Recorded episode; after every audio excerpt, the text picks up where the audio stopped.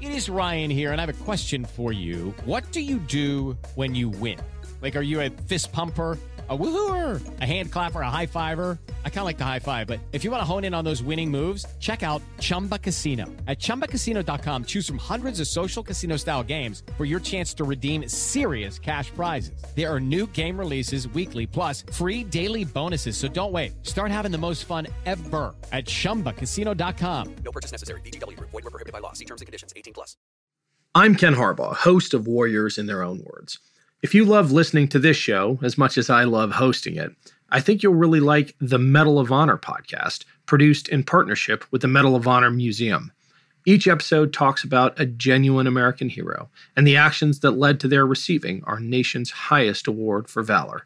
They're just a few minutes each, so if you're looking for a show to fill time between these Warriors episodes, I think you'll love the Medal of Honor podcast. Search for the Medal of Honor podcast wherever you get your shows. Thanks.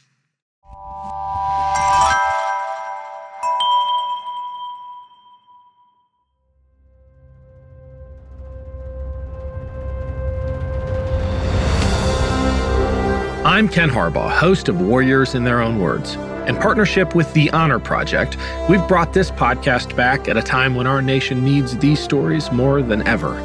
Warriors in Their Own Words is our attempt to present an unvarnished, unsanitized truth of what we have asked of those who defend this nation. Thank you for listening, and by doing so, honoring those who have served. Major General Roger Rowley served in World War II as a ground forces officer in the Canadian Army. For months, he and his unit prepared for the invasion of Normandy, but when the fateful day came, no orders arrived, so they weren't sent to France. Instead, they arrived on the beaches of Normandy two days after D Day.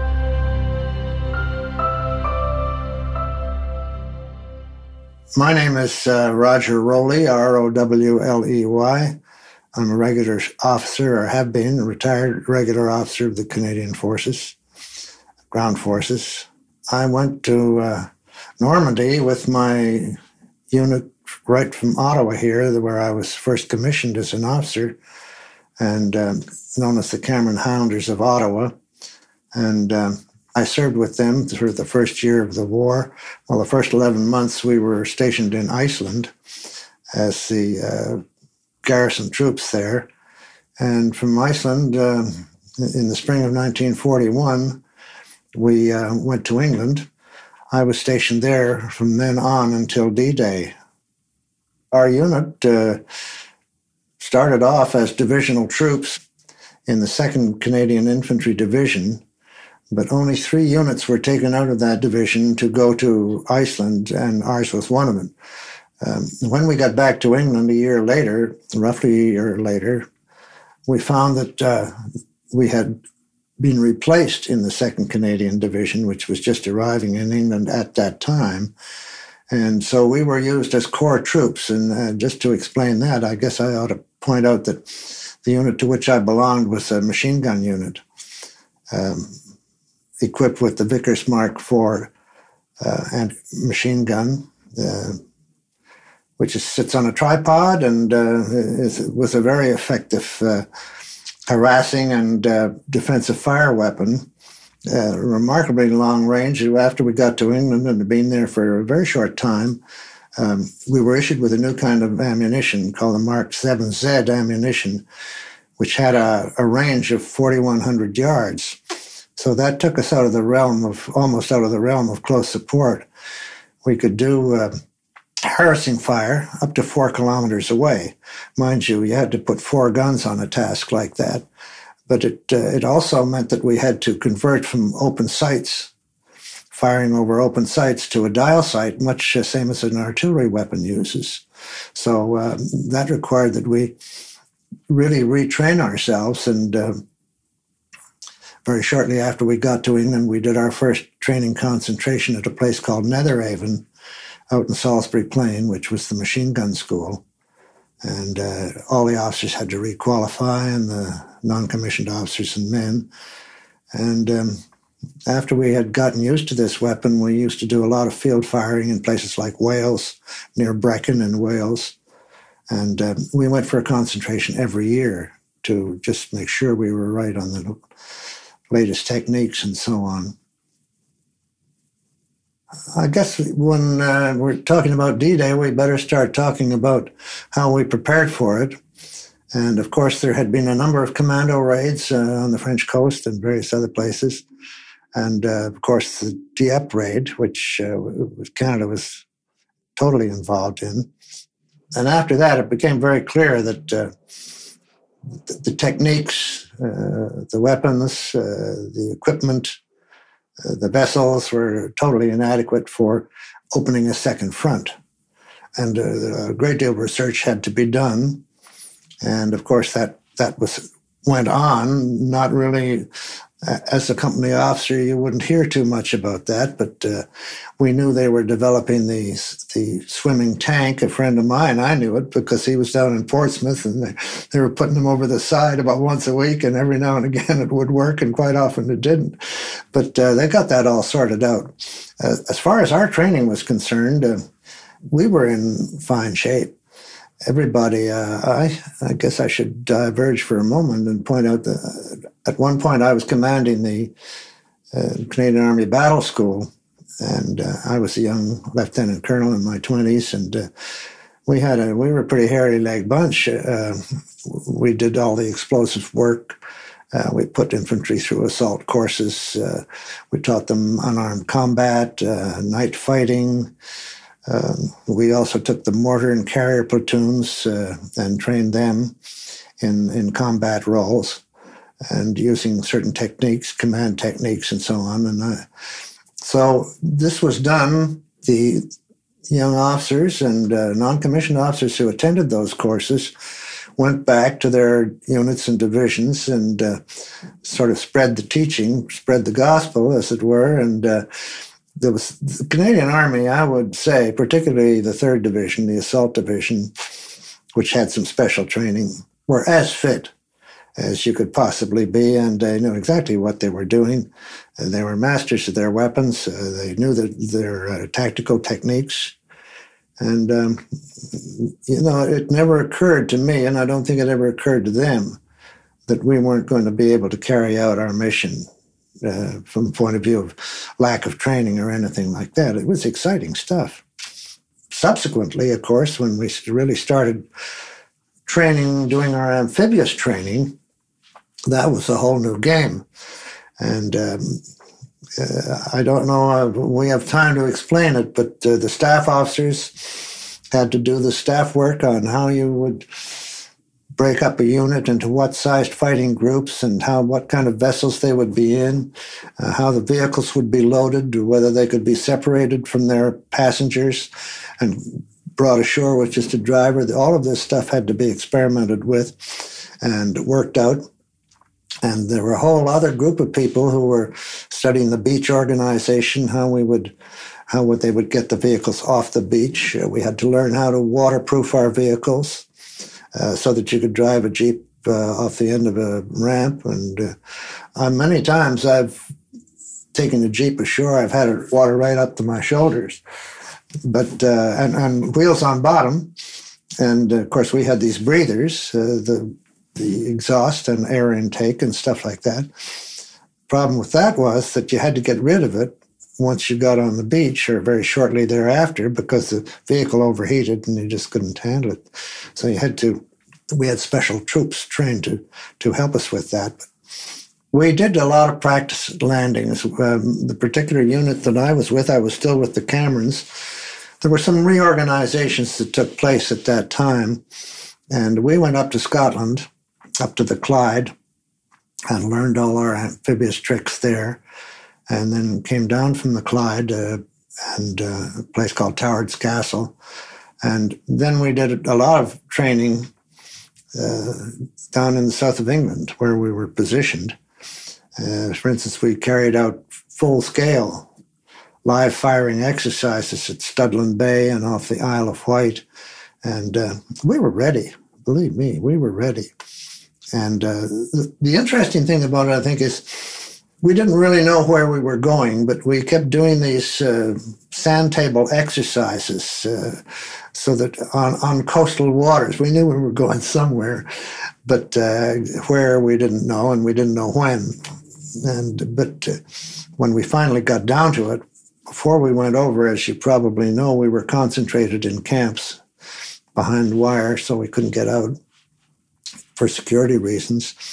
And then we got our final briefings, and we'd been talked to by uh, Field Marshal Montgomery before every officer in the division was taken into a theater down in Brighton, and, and uh, he gave us the word. A most inspiring fellow, and uh, it's a silly thing to say, but uh, after his reputation in North Africa, everybody had faith in this guy, and, and rightly so. And he convinced all of us that he wasn't going to throw us in there if, if we didn't have a reasonable chance of succeeding. And it was exciting. I can remember uh, going over, and when I finally left Southampton, going across uh, across the channel with this, you know, armada of ships and airplanes going over your town, rocket ships going firing into the shore. It was really exhilarating, and uh, I don't know what other people's reactions were, but the reactions that I had was that if anybody can survive that, they won't be ready for us. They'll be hanging on the ropes. Well, it didn't quite work out that way, but uh, we had a, a, better than better than good chance of succeeding there, and, and uh, I think all of my guys uh, believed that, and it worked out that way. A lot of guys got hurt, a lot of people got killed, but uh, when you think about it, it was a gigantic operation. We had five divisions landing on a series of beaches, plus the airborne divisions. That works out to a division, Canadian division at assault scale is, well, normally would be about 20,000 troops with their auxiliaries. And uh, we're, we're looking at a lot of people. Over 100,000 men landed on the beach in, in a matter of hours. I mean, it was a gigantic undertaking.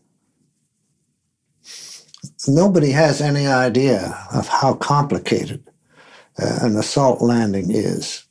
Not only do you have to have a, a beach organization that knows exactly what to do.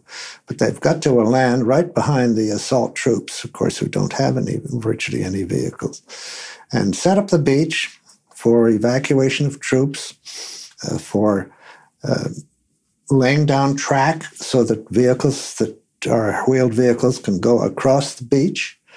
We had learned so many lessons from Dieppe that, and we had practiced them in, in dry, what we call dry landings uh, and field firing exercises, leaving vessels, leaving the assault craft and landing on beaches in England, that we were really getting pretty good at this. But I think the thing that really was the big gainer was that we got equipment that would lay down track. And they, the vehicles that did this were very specialized. Um, they were called uh, AVREs, Armored Vehicle Royal Engineer, and they came in different patterns. They were built on a Churchill tank. There was a thing called a flail, which was to deal with the landmines. It had uh, two arms that went out with a big drum out in front of the thing with hammers flying on the end of chains or hammerheads, and they, they would just cut it, explode every mine that was in front of them. And um, if you came to a water hazard, there were two ways of getting through that. They either had a thing called a fascine, which was a huge roll of chain sticks, and they just rolled it off the front of the tank. It landed, on, it was traveled on top of the tank, and that would fill in a ditch so that other tanks could go across. We also had a thing called a scissors bridge, which was borne on top of the tank. It could be lowered down on a, as a derrick. And uh, that was all new stuff. We also had flamethrowers, tanks. And then for getting through the seawalls, they had a thing they called a petard tank. And it, it had a huge cannon like an old fashioned mortar. I mean, we're talking about, oh, 12 or 13 inches across, maybe more. And this was a conical charge. It hadn't a great range, but it, it could blow a hole through anything. It just take a concrete wall and two or three of those, and, and you were through. The other thing was that uh, the soldiers were uh, trained so that if they got into a minefield, every Canadian soldier that, that landed on D Day knew how to clear a minefield with his bayonet and how to defuse the mines and set them to one side and uh, have a roll of tape on his back, you know, and so he could cut lanes through the minefields there wasn't a great deal of that necessary with these AVREs early on.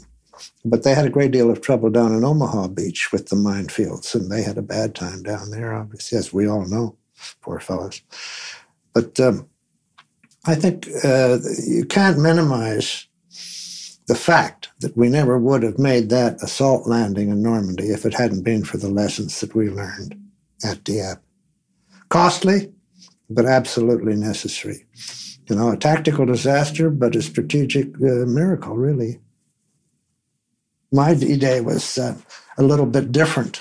Uh, I was the second in command of a machine gun unit, and my commanding officer, of course, was in the assault wave and went in, and I had all the vehicles, like the communication vehicles and the, all that sort of stuff, with me in, a, in an LST, and I was supposed to land. I was told in the first assault reserve, which was would have happened about the afternoon of D-Day, just depending on how things were going on that particular beach. But of course, all the vessels were called forward by the Port Authority, and they were made into their flotillas, and off they went. The LSTs were quite a large vehicle, or ship, I should say, craft, and uh, we had the whole of battalion headquarters in effect, all the adjutants and all those sort of people the CO's cook and you know that sort of thing. And uh, D-Day came and was just about over, and uh, we were still sitting there tied up in Southampton. And uh, we had a, a, British Royal Navy sub lieutenant who was in charge of the he was the captain of the craft, and I said, well, "We're supposed to be out of here by now," and he said, "Well, I can't help that. I'm sorry, we haven't been called forward. And so that day went by, D Day went by. And um, the next day, uh, we finally got onto the authorities, and they said they didn't know anything about that. And they'd have to check. I think, I don't know whether they thought we'd sunk or I, I, I simply don't know. We never did find out. But anyway, so I didn't get there till the night of D plus two, I think it was. I finally made a, a landing, and we, we had no problem. Except I had to face my commanding officer, and he was some outraged by this thing. I, I don't know whether he thought I had been able to keep the vessel from sailing or what. I never did find out. But it was interesting about landing on the, on the beach because we'd done all of our exercises. And, and as I said, our final briefings told us exactly where we were going. And I think I must have traveled oh, several kilometers by the time I got in there. Uh, I never looked at a I never looked at a map. I knew every village, every road. I knew where to turn left, where to turn right, and uh, after going through de-waterproofing and stuff like that, we just took off on our own little convoy. The adjutant and I, and the quartermaster, and we made it. We had absolutely no trouble at all. Well, except for the odd sniper. But I mean, as far as knowing where we were going, we knew exactly how to get there. I didn't at that stage see very much of the resistance. I was at, uh, as I told you, we, our unit was a divisional support unit, and the battalion headquarters was in fact at divisional headquarters. And that was all right with me because you don't, apart from getting shelled and sniped at and stuff from periodically, um, I wasn't really in combat at that stage. I mean, I, I had, I was armed and ready and taking all the natural precautions and going down to visit the companies. But um, uh, I didn't see much of the resistance at that stage. But of course, they were there and they were doing a good job, uh, right all all the way. They were great, just great. I was very exhilarated. I, I, I keep saying that. I was very excited about this thing. It it was going fine, and I was kind of well, I shouldn't say this, I suppose, but it's truly true. I think I, I was sort of couldn't wait. I was a little trigger happy. I, I, wanted to shoot at somebody. I really did at that stage. You know, you get trained to a peak where uh, this is what you've been looking at for four years. And uh, it's like if you're a boxer, the, you know, when you've got a fight coming up, you're ready. And we were ready. And uh, all the fellows that I had anything to do with felt very much the same way. Of course, you know there were there were bad bad times uh, when you were under heavy shelling. That that, as far as I was concerned, was the worst thing because you couldn't do anything about it. you're sitting in a hole, you know, and all hell's breaking loose. Air Airburst coming and going in the trees and stuff like that. There's no defense against that. And uh, that can be pretty depressing, but it doesn't last forever.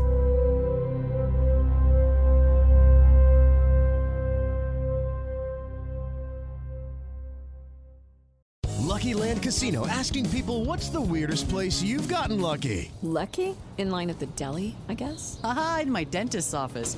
More than once, actually. Do I have to say? Yes, you do. In the car before my kids' PTA meeting. Really? Yes. Excuse me, what's the weirdest place you've gotten lucky? I never win and tell. Well, there you have it. You can get lucky anywhere playing at LuckyLandSlots.com. Play for free right now. Are you feeling lucky? No purchase necessary. Void where prohibited by law. 18 plus. Terms and conditions apply. See website for details.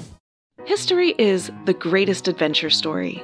But does it ever leave you wondering what the women were doing all that time? This is Lori from the Her Half of History podcast, and the answer is that some women were seizing power, or escaping slavery, or spying for their country, or creating artistic masterpieces, while countless others were doing the laundry, getting married, and wondering why their clothes don't have more pockets. If you would like to hear the stories of women doing all of those things, check out Her Half of History at herhalfofhistory.com or wherever you get your podcasts.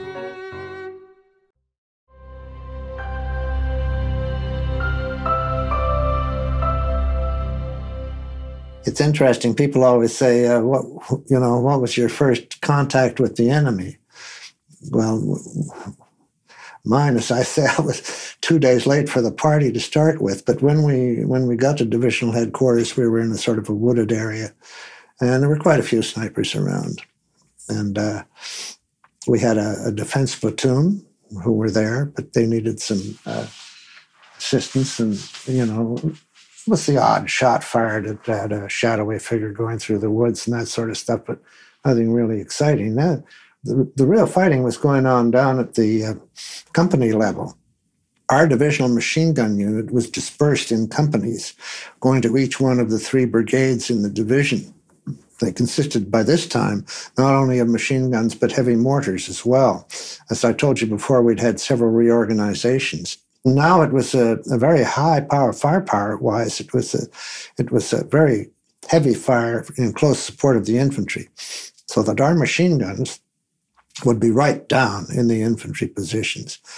And uh, as second in command, as I say, I'd spell off the CO and I'd go down to these these companies and uh, spend some time with them, see how they were getting along, make sure their rations were getting to them and their ammunition and, and stuff like that. Not terribly exciting, but I had to wait a little while till I got into combat.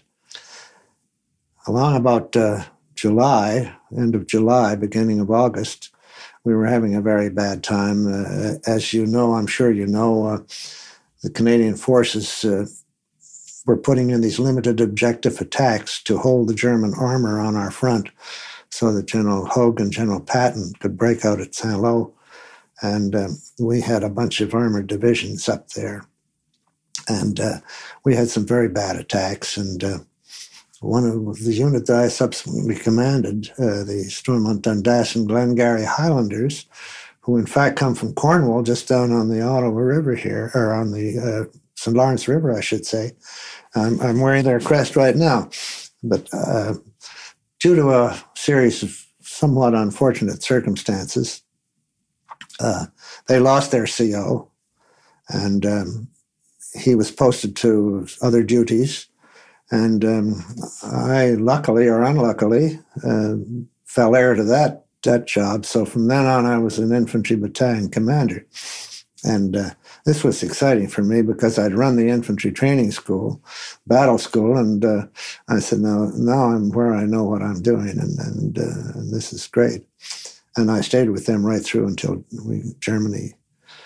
But uh, we saw had a lot of contact then with the enemy and I don't think I want to go into any heroics about, you know, taking out my Bren gun, which I did on a couple of occasions, and knocking off some fellas, or hopefully knocking them off. I, you know, the Germans uh, that we met, with the exception of the 12th SS Hitler Jugend Division, who were really wild guys. They were kids. They were all kids. You'd throw a grenade, toss a grenade at them, and they'd throw it right back at you, you know take the chance that it wasn't going to go off. I mean, they were they were tough soldiers. But the German soldier was a damn well trained soldier, and particularly their uh, non commissioned officers. Uh, they call him Feldwebel, who was a field sergeant, and uh, they were old line, hard line, hard nosed, regular non commissioned officers, and they were damn good. They were just as good tacticians as many of our subalterns. They were they'd been at it for a long time, and they were excellent. They were well armed, super weapons all the way along. I think their weapons really were better than ours. Their submachine, their Schmeissers, and uh, those weapons much better than ours. And of course, the 88, the famous 88 millimeter, we had nothing could touch that. I mean, you know, standing at that arm's length, uh, we weren't going to win that one.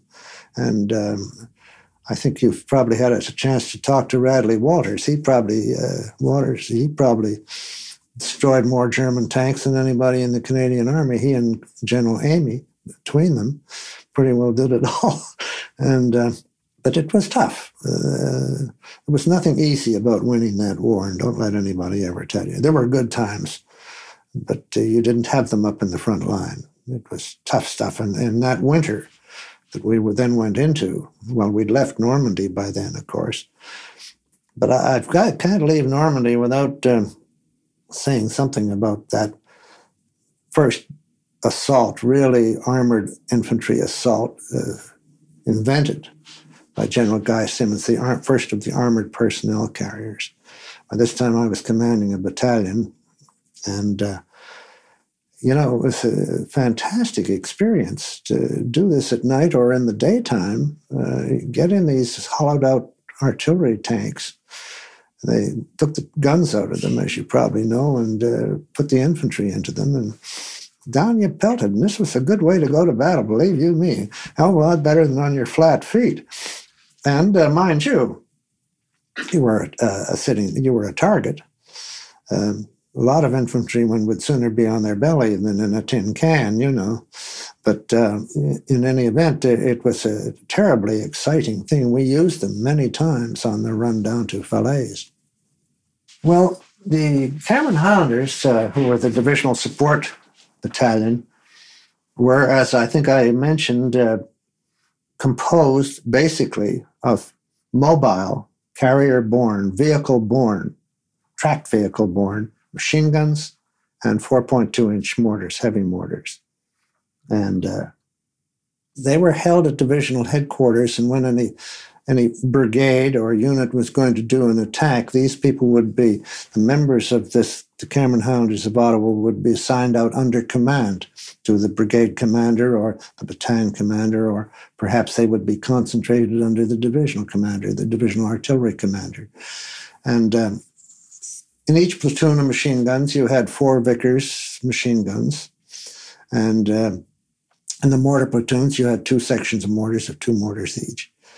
And they were tremendous, particularly at the Falaise Gap. Well, they saved our lives, God knows how many times. I mean, these, particularly at night, you could set up these machine guns on what we called fixed lines on crossing fire in front of your position. And when those fellows started ripping off, you know, 500 rounds a minute at intense fire, uh, a lot of lead going by. And they were terrific they saved a lot of people's lives, and uh, and the mortars as well uh, had the same kind of role, and. Um, these guys, uh, well, you know, uh, by this time we they were all pros, and they knew what to do, and they knew how to do it, and they knew how to set up their equipment quickly, and they knew when to sustain fire and when to cut it, and you know, I mean, they were in great shape. The mortars uh, were used usually uh, in a defensive role, um, when, when somebody was being attacked, or in a, in a sort of a counter mortar role. If we saw a mortar going off, we found out where it was located, uh, we would fire at them. Uh, we also had an interesting thing. All the maps, we used to have a, what they called a defense overlay, which was based on the intelligence, and it was a piece of perspex with which you laid over your map, and it showed you where the known German positions were. And Of course, both the machine guns and the mortars, if a battalion was going in on an attack, the artillery officer, who was the fire planning officer, the attached artillery officer, would assign certain tasks to the 4.2 inch mortars, certain tasks or fields of fire to the machine guns, and certain uh, artillery targets to the artillery. And so they took part in uh, virtually every operation. And as soon as a, an infantry battalion had gained its objective, it would have those machine guns right with it, and they would be part of the consolidation plan. And um, they, they, they were with mixed up with the infantry the whole time. I mean, they were and great friends. They liked each other very well.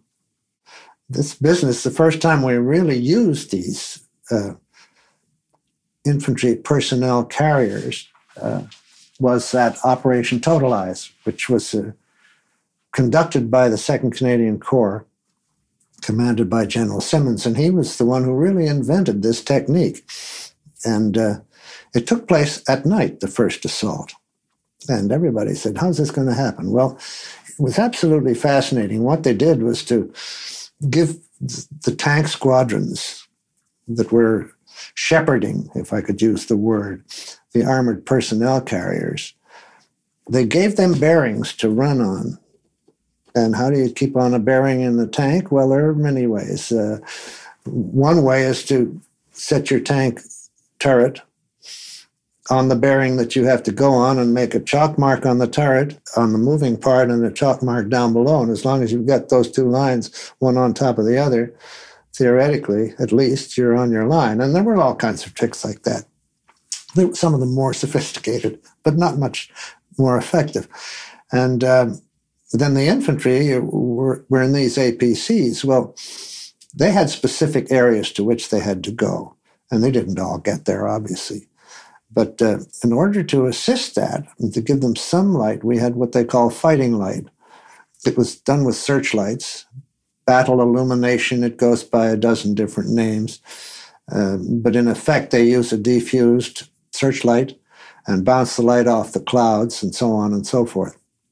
Probably the best direction keeper was to use a Bofors anti, air, which is about a 30 millimeter anti-aircraft gun uh, rapid firing, then it has a tracer plug on the end of it. So at night, if you put those on the bearing that you want the troops to follow, just keep popping them off and they can see those out of the tank and they ride down the line in effect. And it, it was as simple or as complicated as that.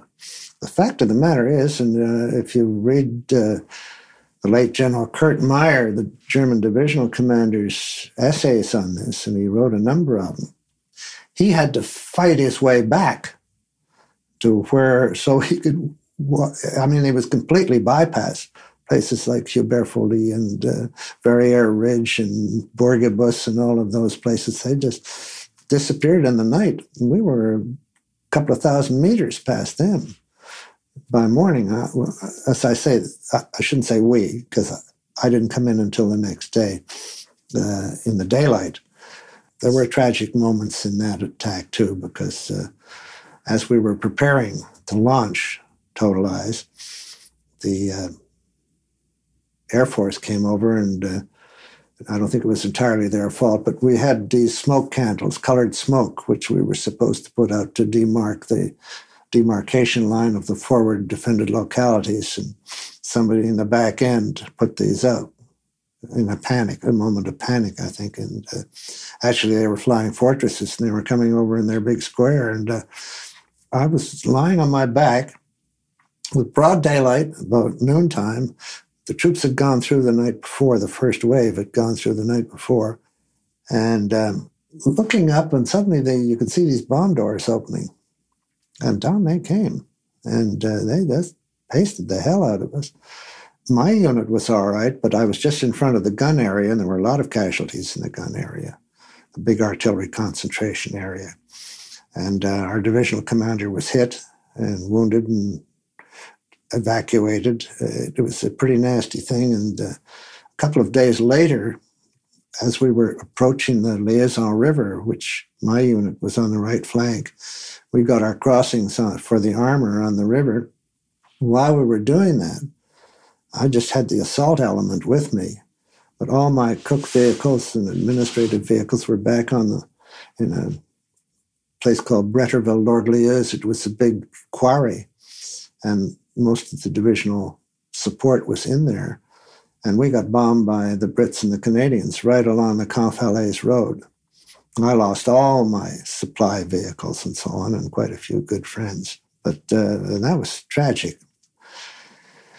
Fortunately, it didn't really affect the outcome of the battle.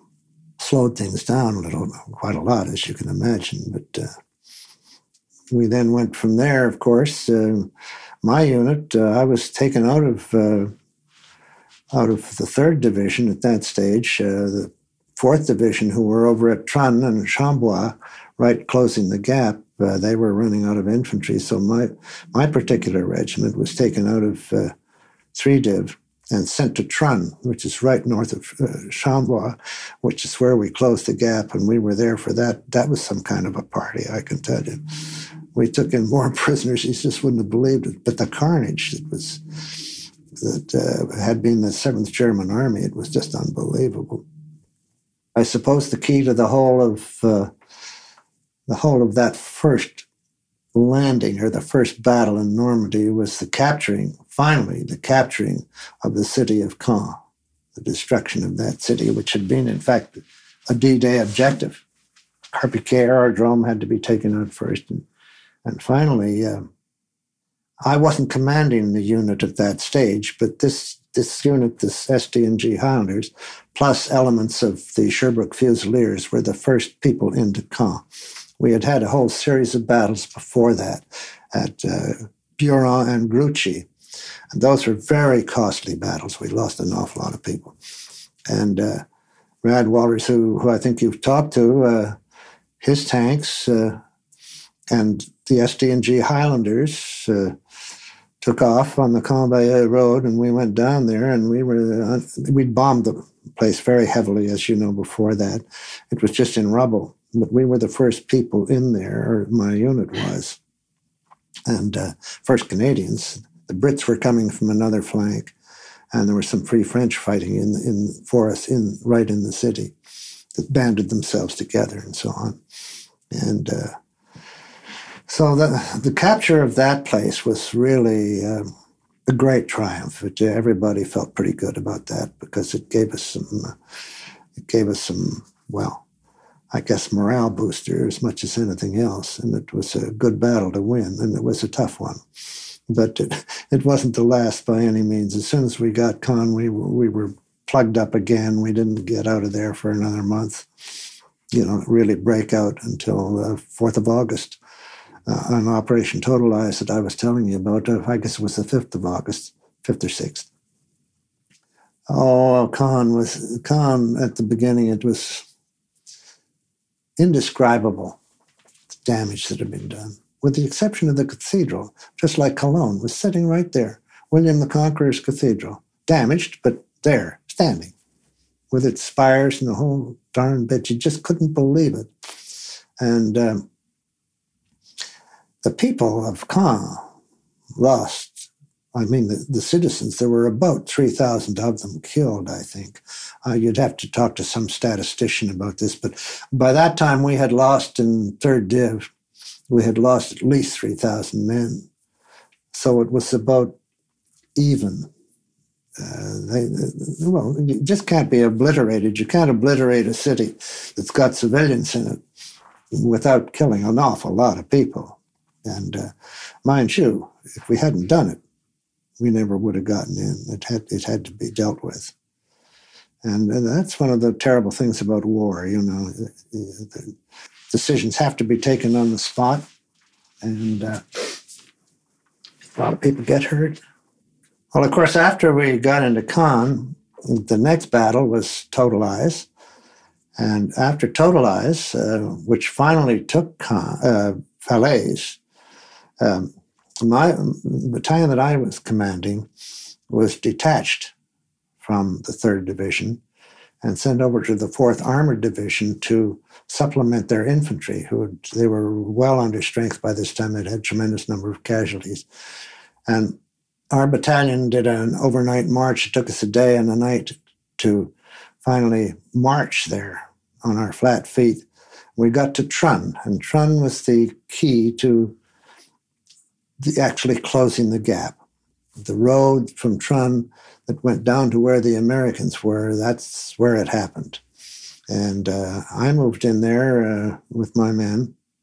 The night it was raining, the place was burning. Uh, I had a support company behind me that had come with me of machine guns and um, a section of mortars from the Cameron Highlanders. And we took up our position and uh, got our I got the battalion deployed along the Dives River, two companies forward and two back.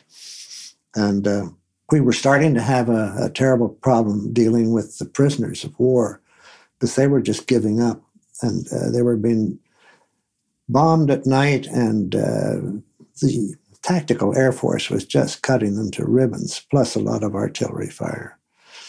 And uh, they were giving up in hundreds, literally. And uh, that took up more, more of my men than I was happy about because somebody had to put them in a cage and examine them and get them to hell out of the way. And that wasn't easy. Uh, but it was interesting because about the second day we were there, uh, General Many, who was the Colonel General uh, of the 7th Army Armored Corps, and he had about seven Tiger tanks, I guess, and about 600 Panzer Grenadiers. And he decided he was going to break out. And unfortunately, he decided that he was going to do that on my front, and he drove up with his tanks and on the other side of the river and uh, there were a series of weirs holding back the water in this river as it went down. And uh, they just blew those weirs right out of the water, and all the water went down the river. And it was a solid gravel bottom, and over he came. And they overran one of my companies.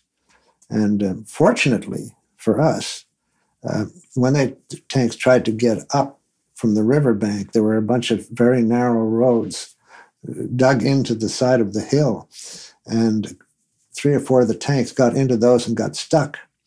And my jokers just jumped on top and threw a couple of smoke grenades down the air intake. And that's a very good way of clearing people out of a tank. And up comes the general. So he was my guest, my personal guest for the next four or five days. I took him into my headquarters. And incidentally, his uniform was right down in Cornwall in the SD&G's museum, or one of the ones. And uh, that was uh, pretty exciting stuff. And uh, however, we, we counterattacked and got back on track, uh, cleared them out of there, and uh, retained our position. But from then on, right down the road from me, I was running a, a carrier platoon to the next little village where Colonel Currie won the Victoria Cross. He was he was there all by himself. He was the last of the infantry in four div, and uh, a very gallant officer, obviously. So that was an exciting battle. But to get out of there, when we started moving off to chase these fellows down the left flank, uh, I couldn't get out of Trun. There were carts, uh, upside down vehicles, burned out vehicles, dead people, horses. It was unbelievable. And what we did was to take our carriers with a tow hook chain and on the back of it and pick up the Germans' bodies, take their identifications off, and take them in and put them to the side of the road and uh, so on and so forth. Finally, we had to get bulldozers from the engineers to get us out of there. It was unbelievable. I mean, the whole solid country road just full. And the smell, I'll never get over that as long as I live. I, uh, if I smell anything bad now, I'm practically sick in my stomach. I, the, the stench was unbelievable. We were there for, well, not for very long after, after that part was all over. And then we started on our run, you know, for Cap Grisnez and Boulogne and uh, Calais and all of those places down the West Wall. There's a lot of controversy uh, about closing the gap. at Falaise. Uh, some people say, and I think with justification, that we, the Canadians, didn't move as fast as we could have. Uh, we didn't exploit some of the successes that we had. Uh, the mayor, I was a battalion, humble battalion commander, so I didn't uh, can't give you a, a, profound philosophic explanation of why we took longer than we should have. But there is no question about it. We took too long to get to Falaise, and uh, I personally sat uh, on the river. We, we got the crossings for the armor, and I sat there for a day and a half before I saw any armor. It didn't arrive, uh, mind you. Uh, uh, there, there are reasons for that, I'm sure, but we were slow. There's no question about it. We were slow getting to Falaise, and the result of that was that a lot of people got away. Uh, the Americans uh, were at the bottom end. The other, the other prong of the pincers, they were pretty well where they were supposed to be. And we were slow getting there. When, when we got there, uh, the 4th Armored Division uh, did a super job, but they were worn out. They'd been fighting all the way down through Totalize and that whole run up to Caen. And their, their infantry battalions and their infantry brigade, 10th Infantry Brigade, were well under strength. I don't think they had more than 30 or 40 men in a company at that stage. So it's one of those things about the war that's uh, there are a lot of questions asked and not too many sensible answers. But I personally think we took too long getting there. I don't think there's any doubt about that. Was it a success? Yes, of course it was a success. But uh, the question is, if we had been on time, would we have? The, the, I'm sure if we had closed that gap a little sooner, a lot of Germans and a lot of tanks and a lot of equipment wouldn't have gone back up through and across the Seine. And we'd have bottled a whole damn bunch of them up, and we didn't do that. We didn't do that. It's hard to say uh, what that delay cost us. Uh, I really can't comment on that, uh, except to say that uh, a lot of equip- men and equipment got away that shouldn't have gotten away, got through the bag we didn't quite close the neck of the bag, and they were, and we obviously our life would have been a lot happier and a lot easier if we could have bottled it up completely and earlier. As I talk, I keep thinking of other things, and uh, I've almost forgot to tell you about air support, close air support. It was fantastic. We had God knows how many airplanes. I'm talking about ground attack airplanes and uh, Spitfires and the whole bit. And uh, we had two groups working with us, two RAF groups, one Canadian group. And these fellows, it got to the point where they would send down a, a liaison officer, a controller, an air controller who would be with one of my forward companies. And uh, if I could identify a target to him so that he could get a map reference for it and put a couple of rounds of colored smoke on it with any one of the mortars that we had. These guys would fly what they called cab rank. They would bring in a flight of five or six airplanes, some with 20 millimeter shells, some with rockets. And they would orbit. And they called it loitering. They'd loiter above, our, and he would call them down, identify the target, and it was fascinating. I used to listen to this guy and say, Can you, you know, hello, Charlie, this is Red somebody or other. they got their own language, you know. And he would say, Can you can you identify the target? And the fellow would come back, Yes, I can. And he'd say, Well, take it out. We were supposed to leave something like 500 yards between us and the nearest bombs and stuff. Well, it got a lot closer than that. These guys got so good, it was, they were just almost as good, almost as predictable as artillery fire. I mean, if they could see it, they could hit it. And they could see almost everything. And uh, we got on a real buddy system with these guys. They wanted to know what the ground battle was like. And we wanted to know how they did this stuff. So I used to get these fellas I nearly always had them. They wanted to go on night patrols and stuff like that. And of course, they weren't trained. And I said, You don't really want to do that. They'd say, Yeah, come on now, you know. And we would send officers back. It was a good way of giving them a rest for a couple of days to stay with one of the squadrons or flights back at the ALG, which is an advanced landing ground. And we were really just like that. It was a fantastic series of cooperative successes. Uh, they, they, were tremendous, just tremendous. Everybody always uh, asks you about the German soldier and his equipment. Was it good or was it bad? And, uh, I think I've made it pretty clear so far that they were extremely capable soldiers by and large. Very, very well trained, brave, uh, tenacious, vicious, good scrappers. There's no question about that. And they were certainly very well armed. Their uh, automatic weapons were superior to ours, with the possible exception of the Bren gun, which was uh, our section weapon, automatic weapon, and a very good one. But, you know, our tanks just weren't on the same playing field. You get a Tiger tank with an 88 millimeter gun on the front of it you know, unless you can get into a position where you can blow its tracks off or hit it on the turret ring or so, if you just go firing it with the weapons we had at the glacis plate, as they call it, front panel, you're never going to get them. I mean, there's just no way.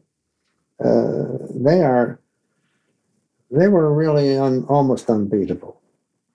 Uh, and it wasn't a, a level playing field. Our, our weapons weren't as good we finally got a 17 pounder, which we put one in each uh, in each troop. We called it a Firefly, and that's a good gun. That was our anti-tank gun. That improved things tremendously. Before that, we were hitting, you know, 75 millimeters in short barrels against those guys. Just forget it. You know, it wasn't good at all. But the Germans, the Germans were great, uh, great fighters. Uh, I can say that now. I didn't feel that way at the time. I hated every damn one of them, but uh, I've learned that, uh, you know, I, I, know from the experience that I've gained since then that they were just as good as they could be. And of course, they always keep saying uh, uh the real cream of the German army was on the Russian front. Well, uh, I'm just glad they stayed there, if that's really true, because we had enough trouble with them, the ones we met. I guess that from the point of view of morale, the worst period for the Canadians were those weeks and weeks and weeks from the time that we landed on the beaches until we closed the gap at Falaise. We were doing these limited objective attacks uh, very often uh, against pieces of ground that had no tactical significance whatever and you can say what you like, uh, but at the lower level, we didn't understand the strategy. It wasn't explained as it should have been, in my view. I'm not sure uh, we'd have been much better at it if we, but it would have been good to know. I mean, I mean, some very good officers, I believe, lost their jobs because they said, "Hey, enough is enough. Somebody better figure out a better way." Or tell me what the hell's going on, you know, at the lower level. It wasn't clear. Nobody gave a damn what General Patton was doing. Nobody had ever heard of St. Lo. I mean, you got to understand that when you're in battle, even as a battalion commander or a divisional commander, your world is about four kilometers deep by three kilometers wide. And that's it, man. You know, you don't know. And, and you just do what you're told, and the fellow who's telling you what to do, you have to hope knows what he's about. A lot of the stuff that went on in that particular war didn't filter down to the level it should have. I mean, and, part of the reason was that you, you just can't pull a company out of battle and give them a briefing. You know, it's easy to be critical, but to put it right, he would have had to have somebody come down and explain, you, you know, you can't go into the into the Legion Hall and have give these guys a lecture. It, it's a very difficult thing to manage, and uh, there you go. The decisions as a result of this that have to be made still have to be made. Um, it, it, it was unlike the training period where everybody knew exactly what was going to happen and you got briefed and sat down at a sand table or a map exercise or a thing they called a TEWT, a tactical exercise without troops, you know, where you could plan the whole thing and everybody knew and you had an umpire standing around telling you when you made a balls of it and so on and so forth. But uh, battle isn't like that. And uh, it, it cannot be even with the best will in the world. So I guess uh, we did, didn't do too badly. That was Major General Roger Rowley. You can learn more about Brigadier General Radley Walters, the famous Canadian tank ace mentioned in this interview, by listening to his episode of Warriors in Their Own Words. The link is in the show notes. Thanks for listening to Warriors in Their Own Words. If you have any feedback, please email the team at kharbaugh at evergreenpodcasts.com. We're always looking to improve the show. For updates and more, follow us on Twitter at team underscore Harbaugh. And if you enjoyed this episode, don't forget to rate and review. Warriors in Their Own Words is a production of Evergreen Podcasts in partnership with The Honor Project. Our producer is Declan Roars. Bridget Coyne is our production director, and Sean Rule Hoffman is our audio engineer. Special thanks to Evergreen executive producers Joan Andrews, Michael DeAloia, and David Moss. I'm Ken Harbaugh, and this is Warriors in Their Own Words. Judy was boring. Hello. Then Judy discovered ChumbaCasino.com. It's my little escape. Now Judy's the life of the party. Oh, baby, Mama's bringing home the bacon. Whoa, take it easy, Judy.